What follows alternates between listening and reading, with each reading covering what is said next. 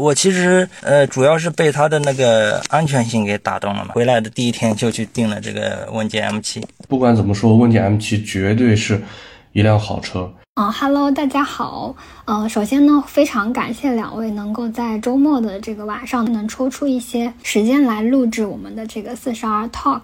我们这一期是把我们的话题聚焦在了问界 M7。那我们也今天邀请到了两位已经下了大定的车主，一位是高老师，高老师来首先给大家打个招呼吧。大家好，谢谢 Levin，谢谢王老师，我是大定了这个 M7 的大五座支架版。我是在陕西西安周边的一个小县城。嗯，非常感谢高老师到我们的四十二 Talk。那另一位是我们的王老师，王老师来给大家打个招呼吧。哎，大家好，主持人好，高老师好。呃，我是在苏州。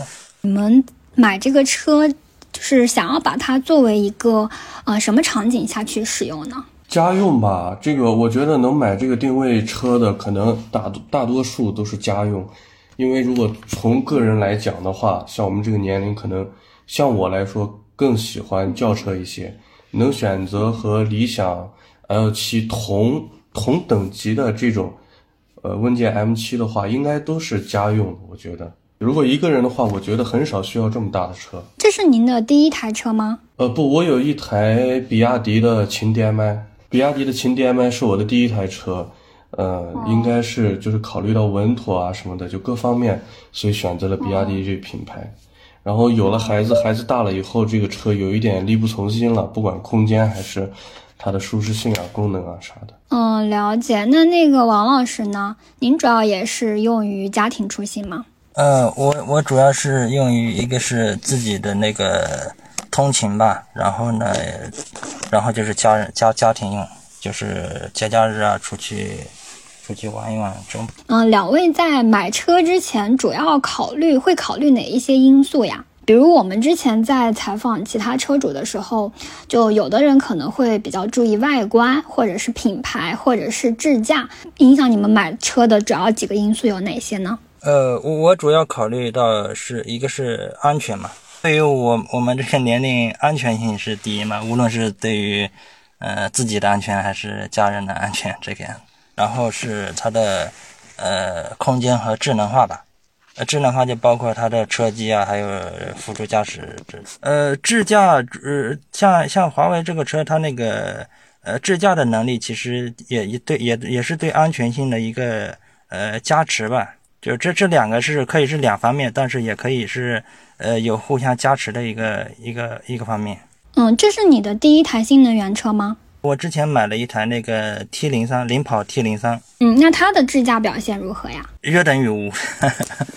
呃，我是通过呃一些视频嘛，就是也也一直在关注这些智能化的这个发展吧。从呃我是几年前就开始关注这个，包括像呃第一代 P 七那那时候也也也也在关注。对，当当时那个时候还不太成熟嘛，然后所以现在就觉得呃已经到可以买了这种地步吧。嗯，所以你其实还是蛮想要去尝试，以及非常乐意去尝试这个智驾的。对，尤其是在尤其是在高速呃长途出行的时候，呃还是比较疲惫的。对，我和王老师一样，其实第一个考虑的因素绝对是安全。如果说一个车它的品质或者说它的安全性不达标的话，那其他的功能就像呃一零前面的一一样，那它都是空中楼阁。像我们这个有孩子，肯定第一个是安全，然后第二个对于我来说应该就是支架吧，因为呃我有一个刚需，就是我每年需要从陕西到湖南自驾两到三次，每次都在三千公里，这样的话每年一万公里的这个长途驾驶，如果说没有支架的话，真的非常的痛苦和疲惫，所以第二个点可能打动我的是支架，第三个点的话应该。呃，就是它的智能化吧，智能座舱，包括它的呃互联啊这些。你们在下定这一台车的时候，华为这个嗯品牌对于这个车的加持，你觉得对你的影影响大吗？呃，如果没有华为加持，我应该不会买吧。我我也算是一个华为粉吧，就是呃也也买了很多的华为的产品。对于这个车来说，像像这个智驾这个能力，像很多车都有智驾，包括。华为、小鹏、蔚来、理想，很多车都有。但是呃，华为这个它的技术实力在这嘛，就是说还是比较让人呃更能信服吧。是这样，我觉得讨论问界 M7 已经无法脱离华为这两个字，为什么呢？因为不管是它的，就说问界 M7 这辆车，不管它的每一个方面都已经有华为的影子。如果说没有华为，那这辆车还会进入我们考虑的范围内吗？我在想，没有华为，那它的它哪一方面比别的车更更优秀吗？我想想，可能也呃并不是很突出。所以我之前接受那个呃三零八的采访，如果说整个决策过程是十分的话，可能有八分都是因为华为打动了我，但是并不是因为我是因为喜欢这个品牌。我是因为它做的的确很好，所以我选择了问界 M7。嗯，嗯我我觉得现在就是目前就大家比较公认的，像智驾这一块嘛，呃，基本上就是华为和小鹏，这个相对来说是靠前的嘛，就就数一数二的。但但是呢，如果是说呢，问界没有华为加持的话，那么我我肯定会选择小鹏吧，因为我我是其实我是更喜欢纯电车型。你们在订问界 M7 之前有对比过什么其他的车吗？其实一直到现在我都想买一辆纯电。小鹏其实 P7 刚上市的时候，我第一辆车还没买的时候，我就认真考虑过。但是后来，嗯，买了比亚迪之后，在增购第二辆车的这个过程中，为什么没有选小鹏呢？怎么说呢？感觉各方面我都很喜欢，车也很满意，但是总觉得小鹏这个公司好像差一点。就说不上，就差，总感觉差一口气，差一个能真正推动我来下定、来决定、来决策的这一口气。至于差在哪里，这个我也说不上来。你看小鹏最近最新的新闻，他还在公司的内部治理，他先理不顺，这样怎么能让消费者来相信他可以提供长周期的一个可靠的一个服务呢？对吧？虽然他的产品的确很好，所以总是叫好不叫座。希望可以后续更好吧，小鹏。嗯，我我差不多对比过很多车，像包括小小鹏的 G 六、G 九，然后未来的新款的 ES 六，呃，理想的 L 七，呃，甚至包括问界的 M 五，智己的 LS 六，还有那个阿维塔幺幺，呃，我都去看过这些车。呃，首首先一个，我我是要保证一个呃储物呃后备箱的空间。然后呢，就是座椅的舒适性，呃，这这两点就排除了大多数。像阿维塔幺幺，它那个后备箱空间，呃，实在是太小了。那智己 LS 六，我我觉得有点那个设计我不太喜欢，不是我的审美吧。M 是第一个是空间太小了，第二个它那个座椅太硬了，后排座椅很不舒适。然后 L 七其实理想这个这个品牌，我我感觉不太喜欢嘛，给我感觉有点偏向于营销了这种，就可能它技术实力不能不能让我认可吧，就包括它出了一些智驾的出现了一些事故，包括那个苏炳添的广告牌让它识别成真人，然后刹停高速上刹停啊这种这种事故，觉得我觉得技术上可能不太可靠。然后 E E S 六第一个是，呃价位比较高了点 E S 六，然后它这个。它那个后排其实我觉得，呃，还没有小鹏的 G 六不舒服，所以所以这这些车基本上就排除掉了，然后就在小鹏和华为里面选了一下。嗯嗯，那最后为什么选了问界？呃，我我我其实，呃，主要是被它的那个安全性给打动了嘛，就是像我，呃，国庆出了趟周边游，然后高速上就看到事故特别多嘛，然后一直开车，车流量也非常大，就人人也非常那个疲惫那种。呃，然后就再加上在在网上看了很多他那个问界 B 站的那些就 AEB 那些视频嘛，所以解那个回来的第一天就去订了这个问界 M7。哦，你是什么时候订的呀？我是十月四号。哦哦，那那个高老师呢？你在买问界 M7 的时候对比过像刚刚提到的小鹏系的那些车吗？那还有对比过别的车吗？其实和王老师一样，首先我一直也是在一直是想。再买一辆车，然后一直在关注这个新能源车，包括，呃，理想、小鹏，嗯，呃，阿维塔、极客这些，都都在深度的关注。呃，阿维塔十一的话，我看了一下内饰的照片，直接就没去看实实车。因为然后在 LS 六也是看了一下图片，就直接没去看实车。小鹏的话，G 六是认真考虑过了，但是 G 六的提车周期实在是太夸张了。理想我其实挺喜欢的，从理想 ONE 内部发布的时候就一直关注到现在，一直没有下单理想，是因为我其实需要一辆纯电的。我一直我的原计划是说，等理想它的纯电车型出来之后再考虑，到时候可能各方面也成熟一些。但是这一次问界 M7 就是这个决定决策过程也很短，我十一的时候回湖南。在家刷视频，我就刷到那天短视频平台各种测评这个呃问界的这个这个智驾的这个视频太多了，铺天盖地。然后我就觉得一瞬间打动我了，然后就三天时间我就去订车了，十月六号。在这个之前，我从来没有了解过问界，因为在这个之前，我觉得问界首先它它第一它销量其实很一般。然后再就是，我不知道它哪一点能打动我。它外观真的说不上好看，但是就是这一次，呃，这个智驾的这个在短视频平台对声量特特别大，打动了很多人。我也是因为它的智驾，然后去店里看车，然后就下定。其实问界 M7 它新款上市之后，大家对比的最多的就是理想 L7，因为两个都是增程，然后两个的定位也都。差不多。那你刚刚其实有提到自己一直是想要买一辆纯电，然后是在看了那个短视频上的宣传之后就下定了问界。那你到目前为止就是下定了之后，你自己的想法有改变过吗？因为你刚刚提到其实是决策时间非常短的就下，啊，会不会有产生后续就觉得好像有一点太冲动了这样子的一个情况呢？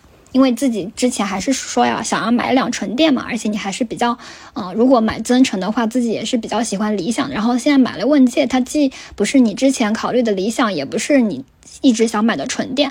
其实下定的确是有一点冲动消费。问界 M7 也有我不喜欢的地方，就是有一些莫名其妙的减配，还有就是它的外观的的确是说不上好看吧？我觉得不能说难看，但是也说不上好看。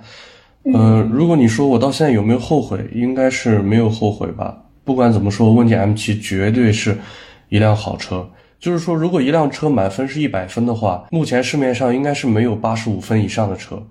那问界 M7 应该就是在八十分左右，就是它在市面上我们能能考虑的车型里边，它绝对是排在最前列的。所以现在除了外观，我的确。不是很喜欢的话，其他方面我都是挺满意的。王老师有在下定了之后，到目前为止有后悔吗？呃，我我没有后悔，我还是挺期待能早日拿到车的。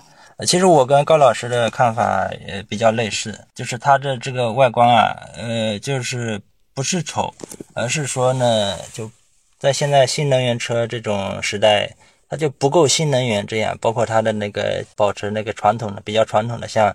嗯，很多年前大众途观的那种前脸造型就没有新能源车的样子吧，可以可以这么说吧。然后它的一些内饰，呃，包括像我是比较喜欢怀档的，因为怀档我我觉得也是，呃，第一个可以节省空间嘛，然后设计上能更简约一点嘛。结果他弄一个什么水晶挡把，这这种东西，我这种设计我很我我很不喜欢。对对对，这个这个好多老干部风的这个设计的确是 很难让人。喜欢。刚刚嗯，我们在聊的这个过程当中，有提到了问界的一个销量，就以往的销量情况嘛。那嗯，你们觉得问界嗯 M7 新款 M7 为什么就爆单了呢？因为它之前大家也有在网上能看到，就上市了二十五天，它有发布过宣传过，嗯，大定已经超过了五万台，对吧？我觉得是有多重因素叠加的一个一个后果吧，不是一个单一因素。呃，包括像他的车是八月二十五号在那个成都车展上进行一个，那不是正式发布，那会对亮相对，嗯，然后九月十二号上市，但是那个 Mate 六十是，呃，我记得是八月二十九号那个上市的吧，然后呢就呃引起了那个巨大的轰动嘛，并且不是轰动一天两天，而是一直轰动到现在。就是带来了很大的那个给给国人嘛，带来了很大的那个信心，呃，大家对品华为品牌的这个信任力上升了很多。然后呢，就是它这个呃带来了巨大的这个流量嘛，巨大流量包括网络上的流量、进店量，都对这个 M 新款 M7 这个有有很大的加持。但是说为什么火的是 M7 而不是 M5 呢？因为我觉得还是 M7 的定位，第一个是定位，第二个是定价。定位就是说，它的车是一个很大的车，因为我们知道理想经经常是说理想最做的最对的一个就是产品定位嘛，就是因为它做这种大车，就是俗称的这种奶爸车。其实，呃，我觉得奶爸车这个名字我我不太喜欢，因为车车大了就不仅仅是带小孩的舒服，就是你不带小孩你坐着你也舒服，对不对？呃，所以说这个它火的不是 M 五，而是 M 七，就说明这个产品的定位肯定是 M 七能适应更多的人群。然后呢，第二个就是 M 七的它的定价，我觉得是很有竞争力，比理想同款车型，呃，差不多低了六七万吧。这这我觉得是它火的原因。嗯，就你刚刚其实提到的是一个呃品牌的宣传以及用户对这个品牌的信任度，然后第二个就是在于产品，这就是这个产品本身的一个定位和定价，对吧？哦，那你对它的交付有有那个期待吗？因为其实我这两天有看到，就是说问界，呃，为了这个 M7 能够如期的交付到车主的手中，它其实嗯也投入了很多，包括今天有宣传说余承东他亲自进场，然后去保证这个交付的进行，或者说好像是华为还投了十亿去保证这个问界 M7 的交付。你作为大定的车主，你对它的交付，嗯，会担心吗？呃，我我不太担心。我当时订车的时候，销售那边是说八至十二周，但是我我订的时候可能已经排在四万名之后了吧，差不多已经在四万名之后了。但但是说它这个交付能力，呃，肯定是有一个爬坡的过程，毕竟之前的销量那么惨淡嘛，就是说它得先招人了，然后再培训，然后再生产，包括各个供应商都要配合，这应该是很大的一个系统性工程。这是急不来的嘛？但是说我对它的这个产能的提升进度还是很满意的，因为之前前几天网络上流传出来一个那个，就是说他们的交付计划是，呃，十月份是一点四万台，然后呃十一月份是一点八万台，十二月份也肯定是只比十一月份更多不少。这个这个交付能力其实我觉得已经很厉害了。我我们看小鹏的 G 六，我我了解到好像十月份它才能突破一万台。那么它是六月底就上市，这已经过了三个月才能突破一万台，这这交付能力这呃这高下立分啊！包括像华为这种这种公司，它的供应链的管理能力啊，肯定和小鹏这种公司，呃，它是不是一个档次的？这这个我觉得从这个交付可以看得出来。嗯嗯，明白。那那个高老师呢？你觉得问界 M7 这一次新款为什么就爆单了呢？呃，我跟王老师的想法其实差不多。也是，就是这个 Mate 六零这个火爆，其实大大推动了问界 M 七这辆车在网上的声量。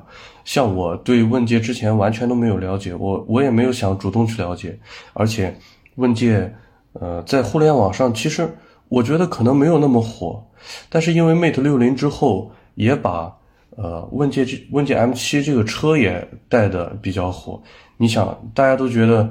呃，华为连芯片都可以突破，那一辆车还能做不好吗？而且，呃，问界 M7 它本来就是一辆很优秀的车，在这个节假日期间，大家都有时间到店里去看了之后，再加上这个短视频平台各种各样的评测铺天盖地，所以各种因素吧，然后让这辆车，这辆应该火的车火起来了。你当时下定的时候，你的那个交付周期是是多少呀？我是十月六号订的，当时我应该订单都已经在五万左右了吧？十月六号就是权益截止的前一天，五万左右的订单，我自己估计应该是需要两个月以上的，因为十月份它可能嗯一万左右的产量，呃十一月份它怎么可能能产三四万辆出来呢？所以，但是只要 我的期待值就是只要年前。农历年前能提车就可以，而且华为对供应链的管理能力，就和汪老师说，我是比较放心的，应该是在行业内都是没有问题。而且小康本来也是经验非常丰富，只不过好像互联网上很多人一听小康就觉得好像有戴着有色眼镜去看，其实小康的供应链管理能力也是很强的，也是一家老牌的车企，所以应该是。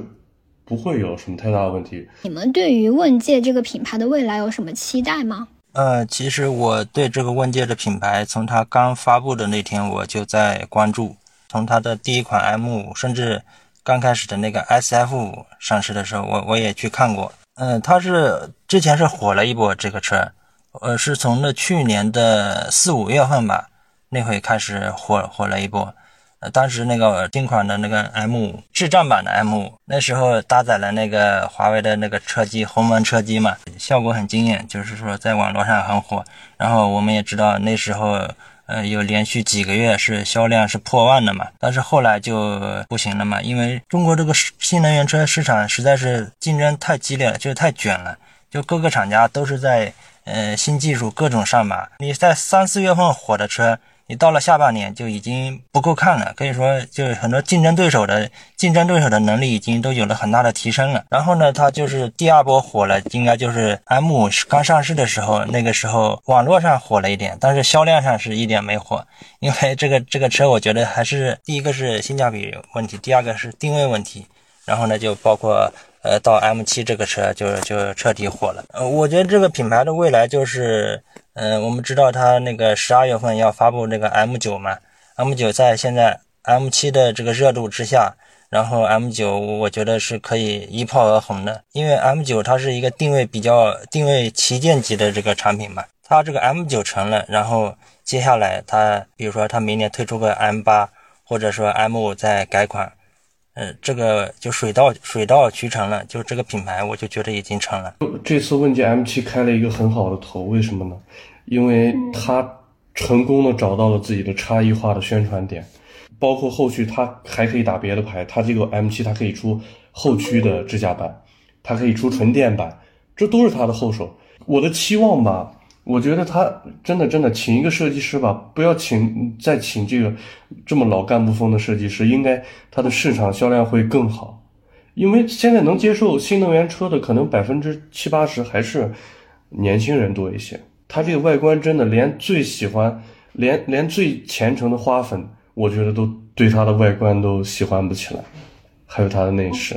对，其实呃，两位刚刚都提到了关于问界这个品牌的未来嘛，那都说到他自己的产品，其实能能给大家带来一些信心。那其实除了产品本身之外，那新能源这个行业都是在打价格战嘛，大家都是买的越晚，价格越实惠，而且在此基础上还能够有一个更好的配置或者是说性能。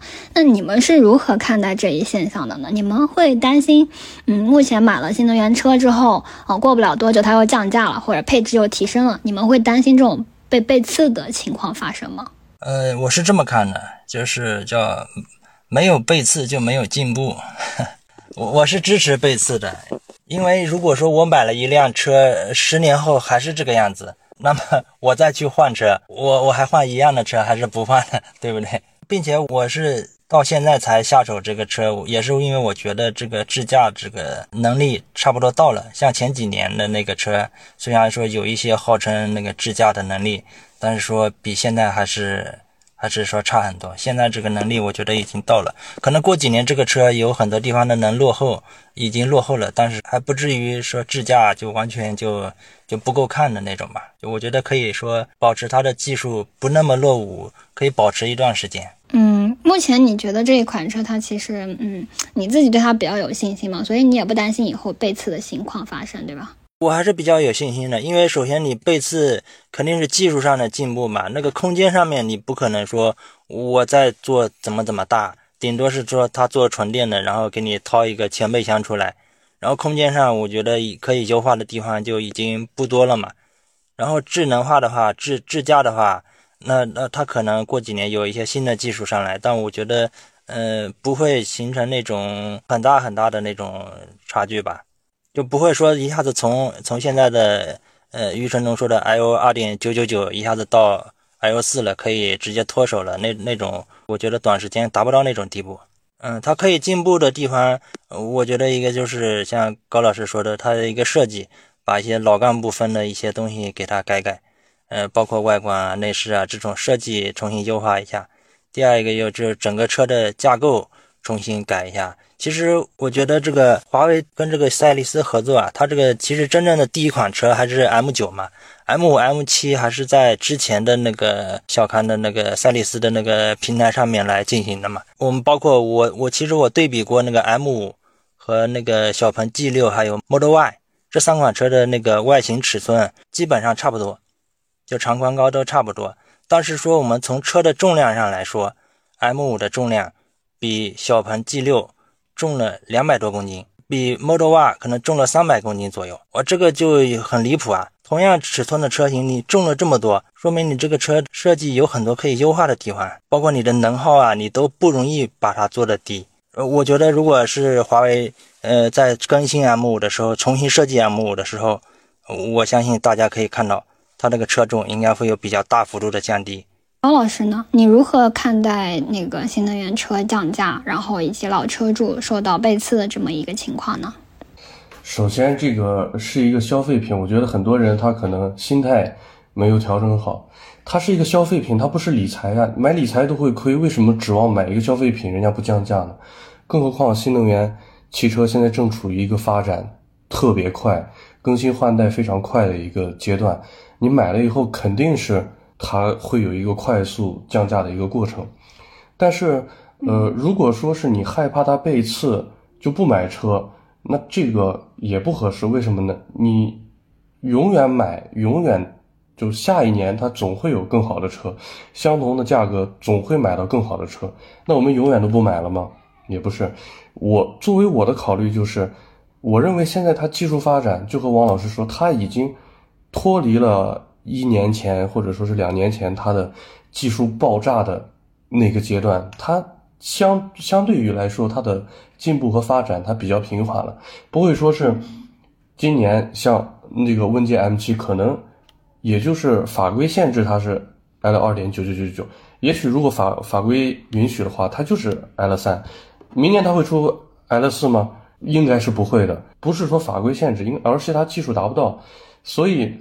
在现在这个买车，我认为短时间内它的更新换代，呃，不管是软件还是硬件，它不会说是像一两年前那么夸张了，所以我认为是比较合适。而且你想早买早享受，你等等到什么时候呢？嗯，四十岁买车和三十五岁买车，那那 买自己喜欢的东西完全不是一个感觉了。